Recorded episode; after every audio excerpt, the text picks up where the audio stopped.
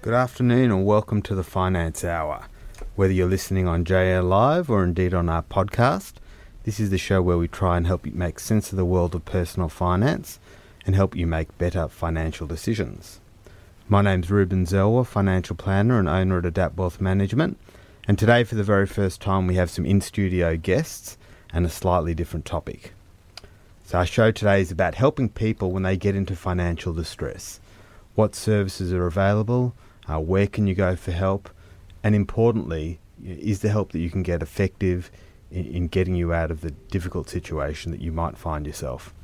So today I've got two guests. Uh, first, I've got Marilyn Craner, uh, manager of the individ- individual and family services at Jewish Care Victoria. Uh, Jewish Care Victoria is a communal organisation which not only provides aged care and disability services to the community, but in Marilyn's area provides financial support, financial counselling, housing, mental health, and general counselling support to people experiencing difficulty in the community. Welcome, Marilyn. Great to have you. Thanks very much, Ruben. And as well as that, I've got John Serry. Uh, John Serry is a, a semi retired psychiatrist. I don't think you ever fully retire from that job, do you, John? Still doing bits and pieces. and and as well as that, he's the chairman of the Empower Interest Free Loans Committee, which is a program of Jewish Care which provides interest free loans to members of the community for a range of purposes, including education, small business, cars, debt refinance, etc. So I'm going to firstly declare a conflict of interest here. I have been involved with Jewish Care for many years. I've been on the uh, on the loans committee with John for almost ten years, and been involved in a voluntary capacity in the other areas of financial services as well. So if I do start saying we, um, you'll know why. But today I'm asking the questions. And the first question that I have for both of you, um, Marilyn, I might start with you first, is just a general question in terms of what, what impact does financial stress generally have on people in the community? Thanks, Ruben. Thanks for that question. And it's lovely to be here today. I think um, financial stress and financial distress is something that we hear a lot about in the uh, mainstream media and sometimes don't necessarily think about it within the Jewish community. There's a, a lot of assumptions made that most people in the Jewish community are, um, if not well off, then at least reasonably well off.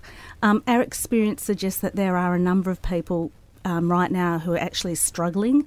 Um, and I think the struggles come in the form of a whole lot of psychological impacts, both in terms of people's sense of themselves, their capabilities, Mm-hmm. their self esteem, but also in it impacts on relationships. Yeah. So it has um, extremely distressing impacts on um, people who are in partnerships, but also in their people's role as parents and they're Mm. feeling capable as being good parents when they're financially struggling. Yeah, so it has a lot of flow on effects. to Absolutely. different areas of their life.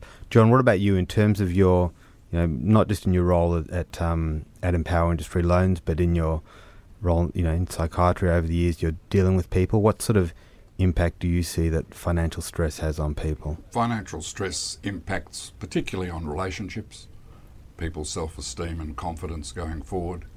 People may react in all sorts of ways to that stress and, and lack of confidence that then flows on to the people they're in contact with. And the reality is that uh, even in p- people who are going along reasonably well, it only takes a couple of sequential setbacks for them to find themselves in difficulty Yeah, and in circumstances where they may make rash or un uh, careful decisions, decisions that just compound the problem because they're desperate, they're in a foreign situation, they're trying to get out of it. They may listen to poor advice and make poor decisions which uh, exaggerate the situation. yeah. And what's interesting as well, I think, from what uh, both of you are saying, I think financial stress doesn't just happen by itself, does it? There's usually a whole lot of other factors involved. I mean, whether you know that's those other factors is what cause the financial stress, or the financial stress leads to other sort of areas. I mean, I know Marilyn, in what you do in Jewish care, we you know we look at a whole range of issues. But but what is there something that typically tends to precipitate the financial stress, or I, I think it's really difficult to say, but what we know is that there are a number of people who have um, chronic needs that exacerbate or um, cause financial stress. Um, you know, family separation often causes a, a number of issues. Um, people who are struggling with uh, mental health issues or drug and alcohol issues find themselves in financial strife. But often it's it's not as severe as those those wraparound issues. It, it could be that a loss of a job due to hmm. illness hmm. can then be compounded with a whole lot of other issues that force someone to be in a position that they're not able to pay their rent or meet their mortgage needs. Hmm. So they then get into credit card debt to help cover, and as that exa- you know exaggerates and, and there's a roller coaster ride around it, people get themselves stuck. And um, unfortunately, some of the experience we have is by the time they come seek help, it's off, often a long way into that, and the ability to recover can be very difficult. Not impossible, but can be difficult. So Yeah. um, it, it's really complex. yeah, John? What have you seen in terms of the you know combination of financial stress with other with other difficulties, perhaps mental health issues? They- They chase each other. Mm. They chase each other and they compound each other. And when you're looking at a, a sectional community like the Jewish community, where there is less privacy, there's more knowledge across the community, there's more contact across the whole range of financial levels, people are, experience expectations, standards that they're unable to meet. They become distressed. They may gamble. They may make unwise, financially risky decisions in an attempt to improve their situation. And it's a bit like quicksand. The struggling Yeah. in that situation only gets them in deeper and deeper. Yeah, and I think uh, uh, picking up on what something you said before is that often it can you know not be, or- and what you said as well, Marilyn, it can be a sm- relatively well innocuous thing like losing your job, which can change people's situation extremely rapidly. It's sort of I remember that Jewish Care had a um the appeal I think a couple of years ago was the theme was one day and saying like everything's going sort of well and then one day sort of something changes. People can go from a fairly sort of strong, you know, or, or you know, on the on the surface, sort of a affluent position, but but it can shift quite quickly. Yeah, it, it's so true. And it's not just uh, things that happen to individuals, it's also things that just change. So, changes to government um, uh, benefits, uh, small changes that seem to be small. People have kind of created a life it, to manage their finances. And when there's a change in that, which means they le- have less finances mm. to use, their ability then, when it's coupled with increasing costs of utilities, mm. increased cost of living, suddenly shifts and the, the balance is tipped in a negative way for them Yeah. through, through nothing that they've done themselves. So it, it's it's a really unfortunate situation, and we see a number of people who are on the edge that way, who have been kind of surviving okay in a way Mm. that's worked, and suddenly a change in a in a benefit or an Yeah. increase in the cost of electricity, and suddenly their ability to manage really shifts. Mm. Yeah, there was. We actually were discussing on the show either last week or the week before about the changes in age pension, Yeah. and everyone was talking about the, the big changes in superannuation. But you know, one January this year, a lot of people um, either either lost their age pension altogether or had it significantly reduced. And I think it was one of those issues that the media only sort of picked up towards the end. But I can imagine, you know, that had a, had a very big impact. Absolutely. And it's not just the age pension. You know, there's been a recent change to the school kids bonus, which provided mm. those on low incomes or on pensions with some funding to pay for. Um, children's school books. Well, we've had a number of people come to us and said, "Well, I didn't pay my rent this month because I needed it now to pay for school books, and now the real estate agent is Yeah. is chasing me for the money I haven't paid." Yeah. So slight changes have absolutely massive impacts, Yeah. and the Jewish community is not immune to that.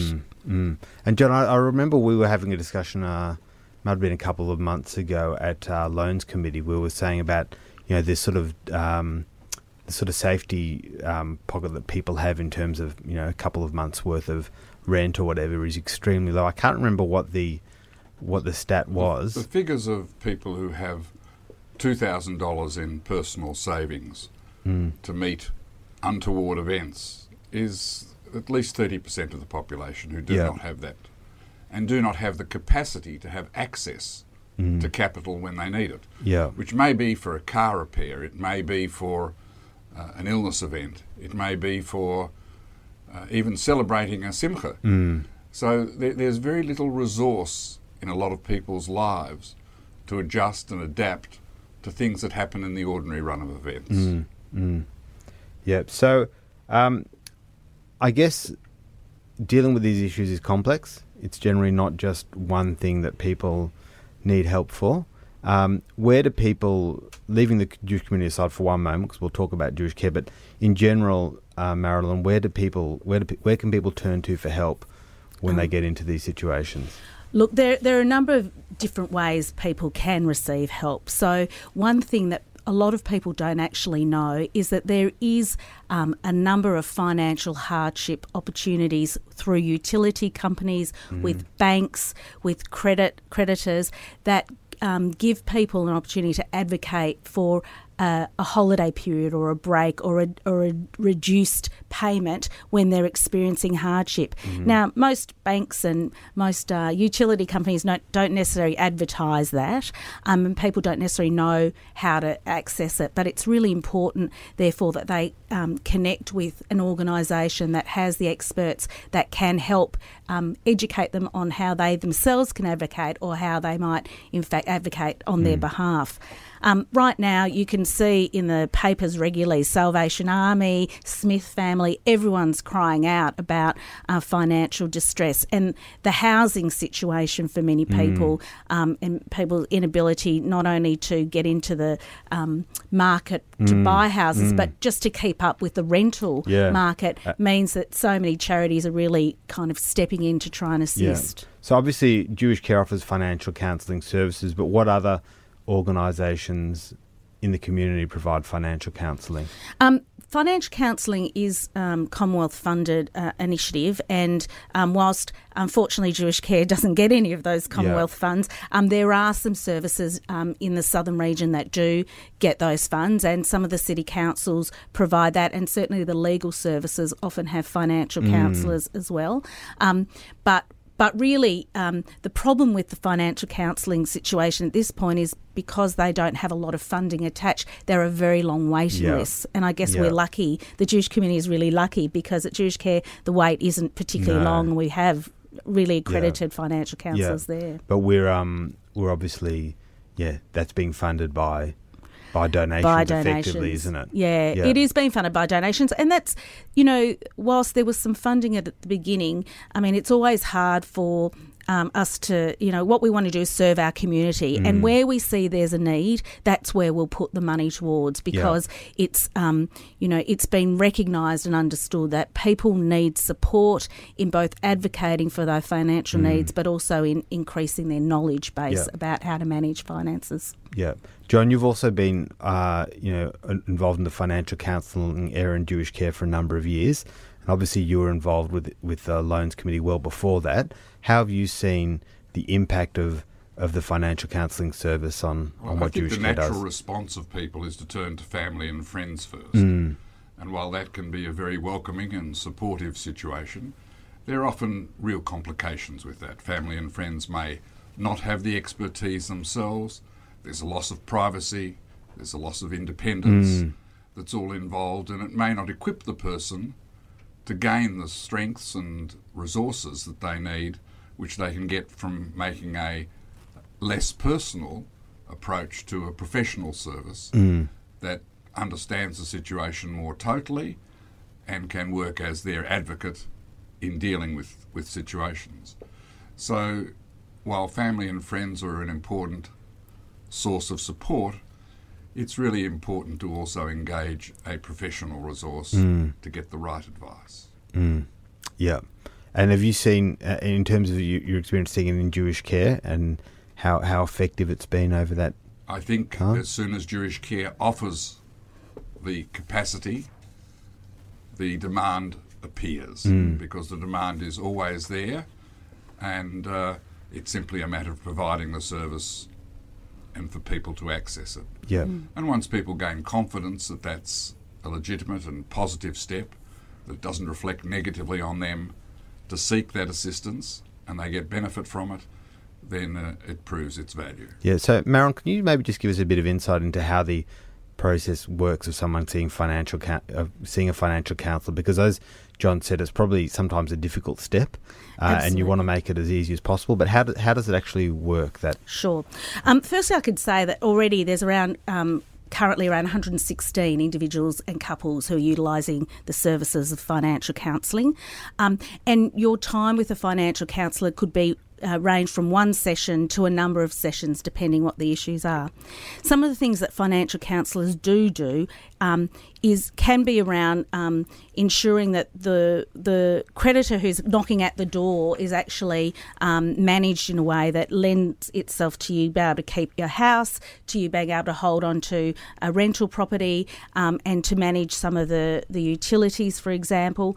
But really, one of the things that's really nice about financial counselling is that it is a confidential, anonymous, um, anonymous in terms of not everybody in the community needs to know that you've come, but it's a confidential service, um, and really they are there as your advocate. Mm. So um, the process at this point is you call Jewish Care, you ask to speak to financial counsellor. In general, you'll get a call back. There'll be some conversations on the phone, and you'll be um, invited to come in and really talk about your situation and what sorts of needs you have. Mm.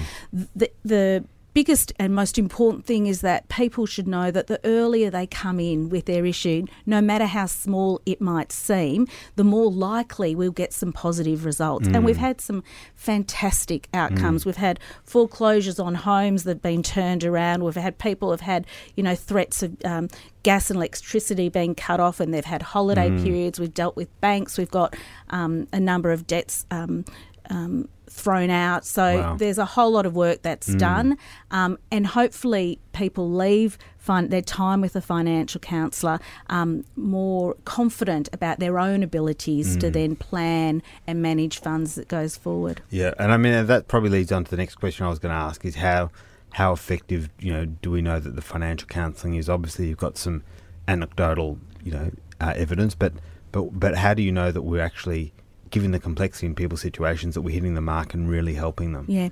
Look, we're really in a unique situation at Jewish Care because our financial counsellors are part of a broader program. Mm. So often when someone might come, and, and they don't necessarily always come to see a financial counsellor. They might come saying they're having some housing problems, mm. but no matter what the issue is when you come into Jewish care, what we do is do a really holistic assessment of need, and then the endeavour is to wrap around services to the individual. We're not trying to get you to fit into our program mm. criteria. What we're really trying to do is ensure that your needs are met holistically for, from a really good integrated service response.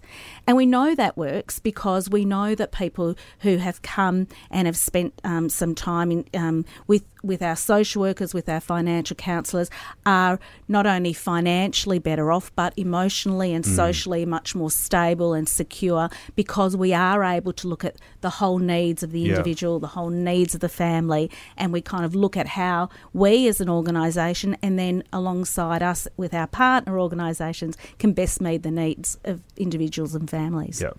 Yep. Um, I just want to go back to, as I said, you know, you sort of touched on at the very beginning in terms of the, um, you know, the perception of being that the, um, you know, the Jewish population is quite mm. affluent, and you know, you gave me some statistics before, which, um, which are quite telling. That is that eighteen percent of the Jewish population has a weekly income of between two hundred and four hundred dollars a week, um, but the median week weekly rental costs are in the range of three hundred, you know, to three hundred and sixty dollars per week in in the suburbs where a lot of the Jewish populations are. So, I mean, as, I said, there's a lot of talk about how how expensive housing has got for people purchasing, but um, you know, what may be forgotten is the rental market as well. Absolutely, the rental market um, is is um, kind of crazy. It's soaring out of control um, for particularly for the suburbs that the Jewish community um, collectively want to mm. reside. And whilst um, it's easy for someone in the general population to say, well, okay, then I'll just move out to Cranbourne, or perhaps I'll go down to to Dandenong because they're cheaper um, rents. You know, if you go to a Jewish school, if you belong to a mm. synagogue, if you want to stay within community, mm-hmm. your the radius in terms of how far you can live um, starts to get diminished unless you're happy to drive your child for two hours to get to school. Mm. So, um, you know, there is a constant struggle around how do we keep negotiating with government, how do we um, uh, try and seek those who have properties to make some of those available mm. as affordable housing mm. because really the community wants to stay together. It needs parts of the community need to stay in close proximity mm. to elements that are important for their lifestyles and for the religious life. Um, and we really need to, to collectively find mm. ways in which to support them. Well, at one point there was a community that was starting in, in Frankston, mm. uh, and I think there've been talk about a couple of other areas at different times, but it, but none of them seem to have really kicked off, have no, they? No, and there is talk, and it, it, it, makes sense there's a lot of talk, but the reality is, unless the infrastructure mm. um, is prepared to go out there, unless, you know, the synagogues and the, you know, the mikveh and all the places that people mm. need to frequent, unless they're already established or are the priority of establishment in other areas, mm. people won't go there. The, those that can do, like we have a large secular Jewish community and they do spread themselves out. Southeast is being occupied by a lot of the Jewish community, even yep. north in Richmond. But there are segments of the community that will find it very hard to leave the hubs. Yeah. Okay, well, you're listening to the Finance Hour on J Air. Uh, we welcome your text messages at 04788 22258 at any time over the next uh, half an hour or so. We're going to take a quick break. Then we're going to come back and talk a bit more about the uh, Empower interest free loans. Welcome back to the Finance Hour.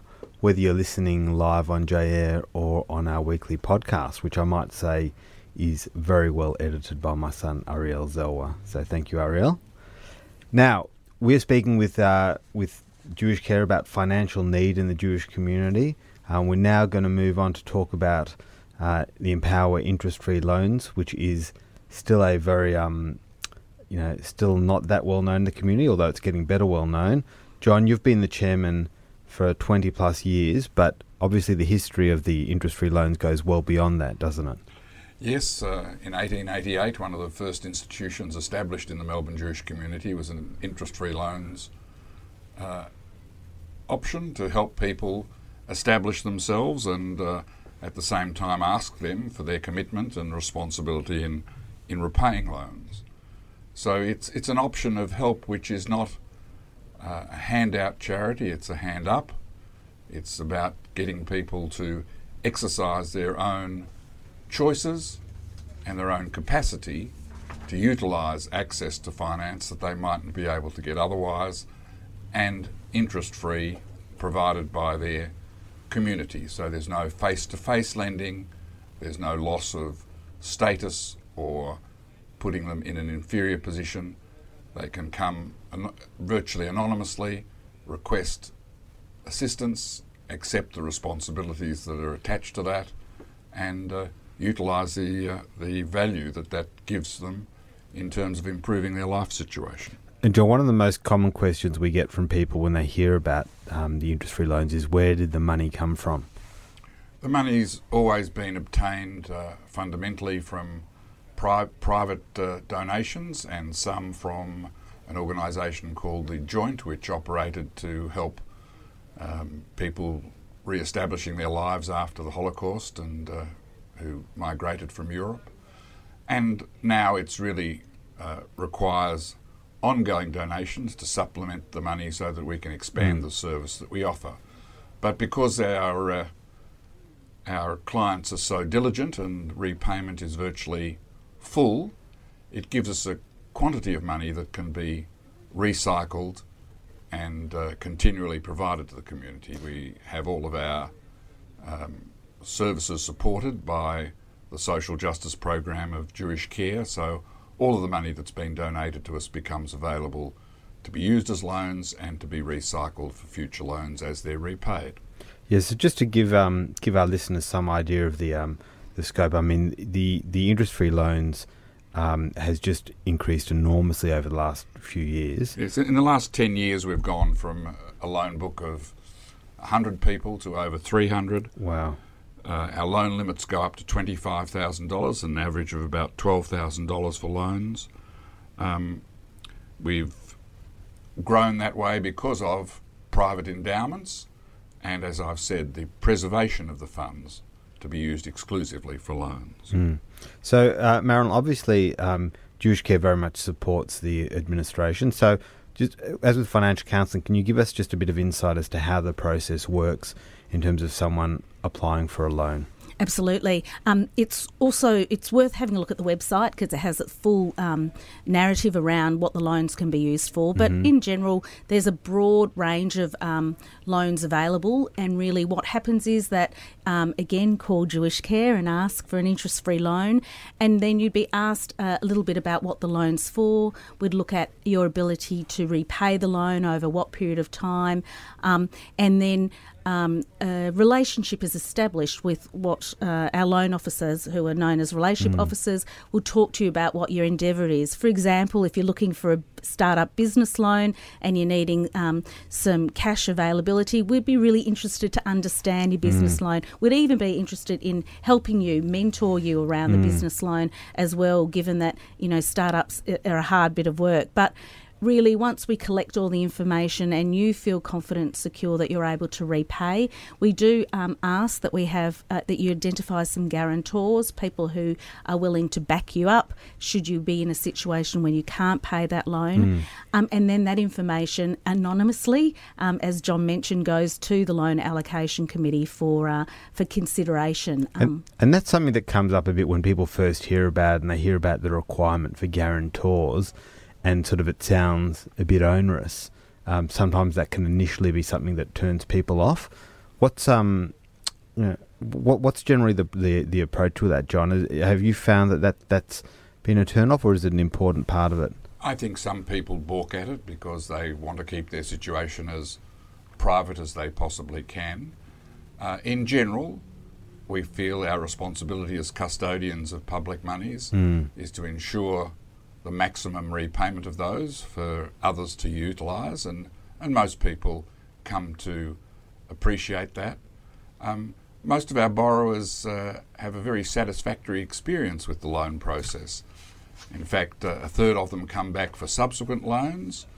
Virtually all of our referrals come from people recommending the loans process to family and friends. And many of our previous borrowers go on themselves to become guarantors because they hmm. understand the importance of that hmm. responsibility and, in fact, go on to become donors and supporters Yeah.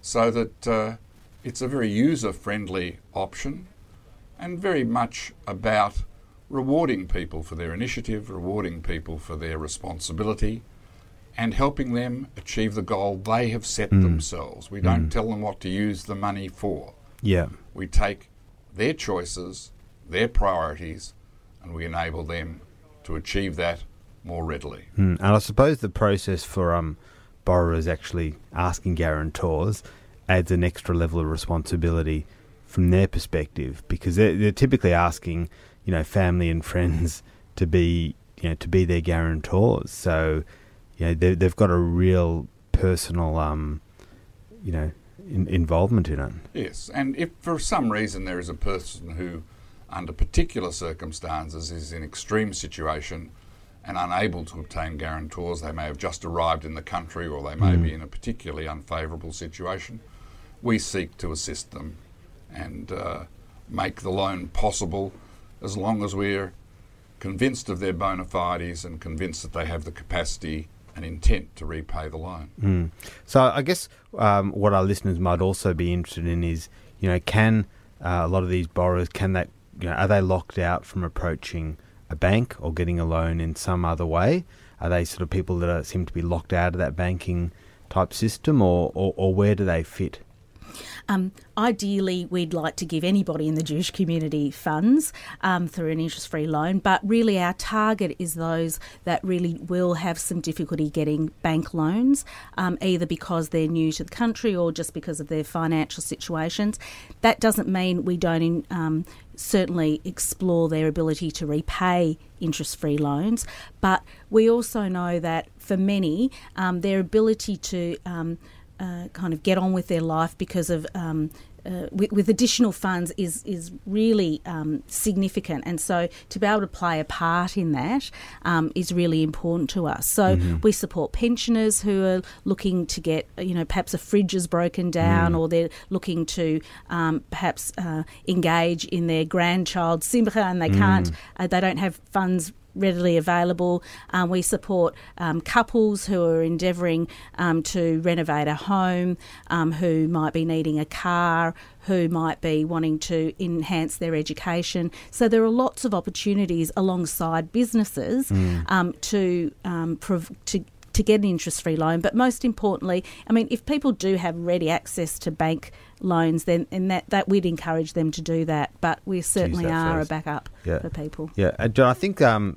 probably our listeners would be interested in, in a couple of stories or a couple of a couple Okay, of so our- examples. Our loans range from purely compassionate loans, family reunification, a chance to visit a seriously ill relative overseas, uh, a chance for uh, a bride to bring her prospective groom uh, into Australia when there were important costs involved that she wasn't able initially to meet.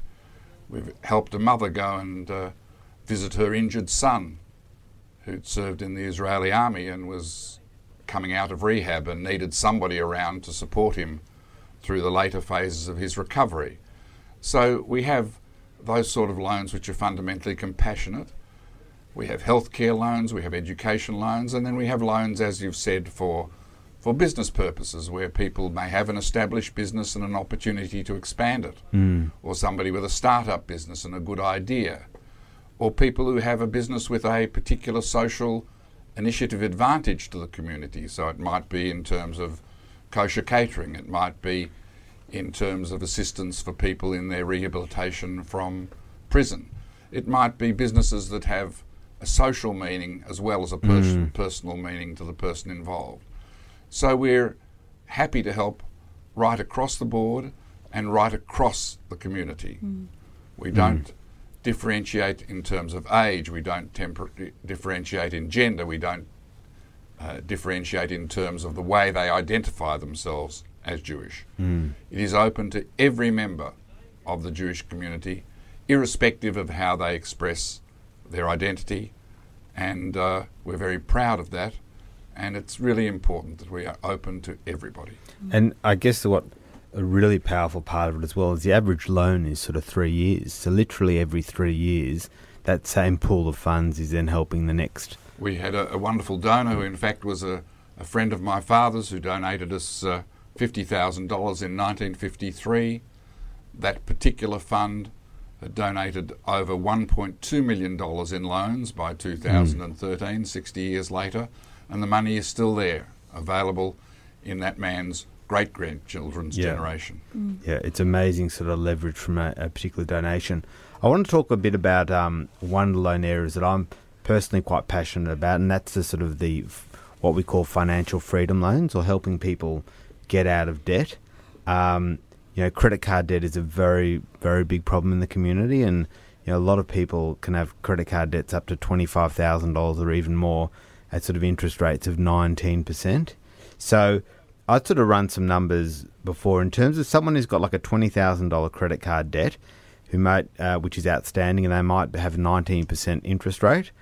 Uh, assuming they could repay four hundred dollars per month, which might be a tough ask anyway, it would take them about ten years to pay off the loan, and they'd have total repayments of forty three thousand. So that'd be twenty three thousand dollars of interest. Obviously, if they can get an interest free loan for that and pay four hundred dollars a month, then it would take them four years only to pay it off, and they'd save six years off the loan and twenty three thousand dollars in interest charges. So that's somewhere where we can have a pretty good effect. But obviously, it comes with extra complexity, doesn't it? Because people can can increase their credit cards for a lot of different issues, a lot of different reasons. Um, you know, you see a lot of people at companies advertising out there trying to roll people's debt together and saying that they're going to simplify it. Um, but obviously, the issue is is when you help people helping people with debt um, and you know paying off credit cards that they can always you know open them back up again once they've got another loan, and that's that that that I, I see has become a real problem in the community. So how, Marilyn, how do we um you know how, how do you best deal with that to once again make sure that you're having a positive impact uh, and not not continuing the cycle. Well, that again, that's the kind of luxury of working in an organisation that has multiple um, microfinance type programs. So, for those that do come to seek a loan um, uh, for debt consolidation, um, often are also then supported by financial counsellors who, um, alongside the loan, or sometimes in replacement of, or just in addition to, you know, help skill up people to understand the real re- ramifications of ongoing um, debt um, uh, debt build up. So I think really what we try and do is first of all look at ways in which um, people are entitled their rights in terms of um, credit card debt and what's happened around that. Um, uh, create some um, fi- through financial hardship, but then we look at how the loan itself um, can have some education um, coupled alongside it. Uh, Jewish Care does a lot around financial education, and there's a um, we we certainly have a bulletin that comes out quarterly that's about um, making sure people are alert and aware at some of the um, problematic uh, lenders out there that will make promises like we'll get rid of all your debts or we'll consolidate your debts, but in fact you end up paying more at the end. So um, it's really important that anyone in that situation come in early and then are matched with potentially an interest-free loan as well as some counselling, financial counselling. Yeah, it's interesting. We We're talking about uh, a couple of weeks ago about loans and, and home loans and the way they're structured. And it used to be, you know, in a previous generation where you'd take out a home loan, you know, for 15 or 25 years and you just pay it off. And that'd be mm. that. Now, now, you know, we've got these lines of credit and interest only loans that, you know, people can just keep the loans and they hit their mid 60s and they've still got it outstanding. And each time they've got a, a credit card, you know, that gets a bit too high, they just sort of re- refinance it and roll it into their loan. And that's sort of, you know, while they might get at a reasonable interest at home loan rates, they're just, you know, continuing continuing the problem. So that you know, this sort of innovation in in banking and mortgages, I, I think to a large extent has worked against, you know, what what people should really be doing. Mm. It, it certainly works against them if they're not educated, mm. alert, and aware, which is why we mm. think financial literacy is really important.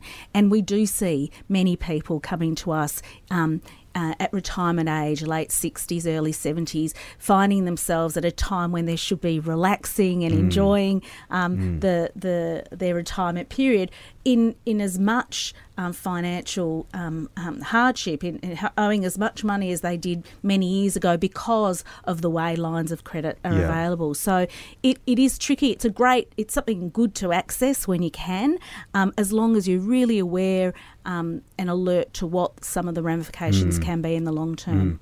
John, have you, we, we started doing those uh, debt consolidation or what I prefer to call financial freedom loans about five or six years ago. How have you seen the that, impact that of that? community, we had misgivings when we started. We were unsure as to how this, these people who'd created those debt traps for themselves, how they would behave. They've been an exemplary mm. client. They've been exemplary in repaying their loans and in adjusting their lifestyle, budgeting, not overspending, and the relief that they get. Although the figures that you've cited, Ruben, are very impressive, the relief they get in terms of not having a debt hanging over their mm. head that they can never get rid of, the impact of that on family life, the impact on that of making even minor family financial decisions that they're freed up to make because of that debt being alleviated. And when we're careful in making assessments that these are people who are showing responsibility, who've only got into these traps because of unfortunate circumstances, that when we help them, they turn the corner and they start to get mm. control of their life and their quality of life is dramatically improved. Yeah, and that's really the point, isn't it? That we want to be an agent for change um, in terms of I, I how we think can that help look, people. there are people who, unfortunately, out there have got impossible life situations, and they can only be assisted by a rescue handout, and there's a place for that. But in terms of adding to people's life in a constructive way, we need to help people make the changes that give them independence to go ahead and not get into problems in the future. Yeah. Now, I just want to um, go. We've just had an SMS come through, and I welcome any more on 047 88 22258. So, this is probably a, a good question for you, Marilyn. The, the question is, is what ages do people make mistakes more often? Uh, are there critical ages or periods in, in life where people are more vulnerable? Such an interesting question, and I, I'm smiling because I feel if you look at my bank account, it's a regular mistake that I can make. But um, sometimes it's mistakes, and sometimes it's it's life events. I think you know there is greater emphasis currently on educating um, children um, and high school children about finances. Um, I think that's really important. Um, what they get out of it is is tricky to know because they haven't entered necessarily into a working life to kind of know what that all means. But certainly, once someone gets at, into university, it's really um, or started some employment, it's really an important time to sit with somebody. Um, to, to talk about what it what it all the finance world means. There are so many mixed messages. There's so many um, uh, bits of language around shares and superannuation, and even just understanding what um, your pay slip means can be a bit daunting. And so, um, most people luckily have friends and family they can go to to get some advice um, or, or uh, get some understanding. But for those that don't, or those that want professional, you know, there are financial planners or financial counsellors, depending what the issue is. Um, ANZ did do some research um, recently that looked into financial literacy, and we do know for women in particular, um, um, their financial literacy is on par generally with men until they reach the age of childbearing years. For those that have children, because of a changed priority, they often at that point in time um, pay less attention to financial matters um, um, until children then leave home. Often at that time, they kind of um, ha- look to their finances and are not really sure what's gone on. That's okay if your partner's travelled along a journey with you, but if something has happened, unfortunately, and you're no longer with your partner or you find yourself alone, um, then you you're kind of chasing your tail to try and understand Yeah. what's happened with your finances and what your super means and have you been contributing enough, etc. So we really think it's important that people at all stages of their life really understand their finances. And in fact, tonight we've got a financial literacy forum specifically for women um, by Esther Oldhouse, who's coming Yeah. to speak to us at Beth Weizmann at seven o'clock tonight um, about women and financial literacy um, and the importance of that. And that's a, a free event as part Yeah. of our financial literacy Terrific. series. Yeah, no, that's really important because I think, um, you know, I guess with you know young families and time constraints and the like, things you know often get delegated to sort of one one partner, and that can be risky. I actually had a um, someone who came to see me who um, who was divorced, um, but before she did a, you know, she'd been um, guarantor for all these loans and directors on businesses, and in the end, the husband, you know, went bankrupt, and effectively she did by default as well. Uh, and you know, she sort of said to me when I met her, she said, you know, you just shouldn't be signing things that you don't know what they mean. Look, there are no ages that are immune. Once you get past childhood, uh, you can get into bother. And I guess in early adult life, it's living a lifestyle that you can't properly sustain that tends to get you into problems. Then there's the costs of family and children and going from a two income to a one income family, breakdown of families. Later on, it's more related to health events, and uh, there are no time. There's no time that's immune, and, and we've got to learn different skills to deal with the different stages that we have to go through. Yeah. Oh, well, you're listening to the Finance Hour. I'm speaking today with uh, Marilyn Craner, um, the manager of individual and family services at Jewish Care, and John Seri, semi-retired psychiatrist and chairman of Empower Interest-Free Loans. So, um, John, might just go. I mean, the interest-free loans. Obviously, we've had some enormous growth. Um, you know, I remember a couple of years ago we were thinking we were the best kept secret in the community. I don't think that's really the case anymore. um, but you know, where where do you see things going from here? Any sort of changes you expect in the future, or or you know, how can we keep doing the, the job that we're doing? I think we're constantly looking at new avenues to help people. Uh, we're specifically looking at loans to women uh, because women have been less well treated Mm. uh, financially within within our community, whether it's lower wages, whether it's uh, being responsible for family with breakdown of uh, relationships and uh, the general role as carers that they provide either within their family or for their children. So we thought that there should be some emphasis and focus on providing financial access to women that's been a worldwide phenomenon. We, People have won Nobel Prizes for providing mi- microfinance to women at high interest. Mm, Muhammad Yunus, you're Mohammed to? Yunus in, in Bangladesh. Yeah. The, the offering of the interest free loans that you're hearing about here today is, is unique across the community. It's reproduced, as I think we mentioned briefly, in other Jewish centres around the world. It draws very heavily on Jewish tradition and the teaching, particularly of Rambam Maimonides, a, a 12th century Jewish rabbi and physician, where the community has the onus and responsibility to look after its members and to not charge interest. Hmm. And to give that assistance, to empower people, to give them the freedom of choice.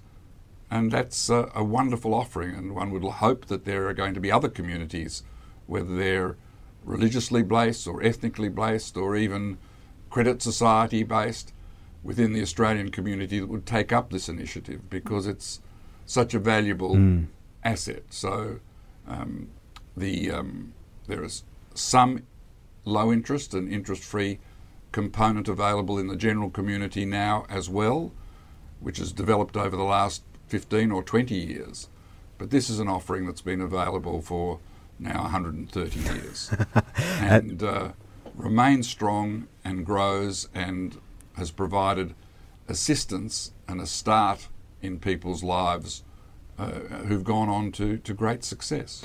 And Marilyn, just in 30 seconds, um, how are Jewish Care sort of evolving you know, their services to the community? Jewish Care is constantly reviewing and looking at what the need is. Um, we generally, like I said, try not to get people to fit into our programs. We'll try and wrap services around. So eight five one seven five triple nine is our number. Please ring, particularly for this segment, for any financial needs that you have, and we'll try and work with you to overcome some of those issues. Terrific. Well, thank you very much, uh, Marilyn and John. It's been great to have you today. Uh, just my final segment, uh, which I do every week, is called my Propeller Head of the Week. So, the Propeller Head of the Week this week is along the theme of what we're talking about in terms of credit. I'm actually going to talk about credit cards. So, obviously, the key the key issue with credit cards is that you always pay them on time it's fairly obvious, and you know because often you'll get 50 up to 55 days interest free. Um, but if you don't pay it on time, you get charged up to 19, 20% interest, and they backdate it back to when you first made the payment, not the end of the interest free. So, what it means is it's really, really important to pay off your credit card debt when it's due. And it can easily be overlooked for a number of reasons. You know, just, just you know, the statement comes, and I know we don't check our mail that often. Um, but what you can do is set up actually a direct debit to pay off your credit card. So I think that's a really good idea. So you can almost all the banks allow you to do that. You set up a direct debit so the outstanding balance of the credit card gets debited from your bank account on the due date without you having to worry about it. Now, obviously, you've got to make sure you've got enough money in your bank account on that date, um, but it is a uh, fail safe method of making sure that you pay off your credit card in, in full when it is due and avoid that nasty interest. Okay, that's all from us for the Finance Hour this week. Uh, we look forward to um, to seeing you again next week on the show, and um, we wish you all the very best.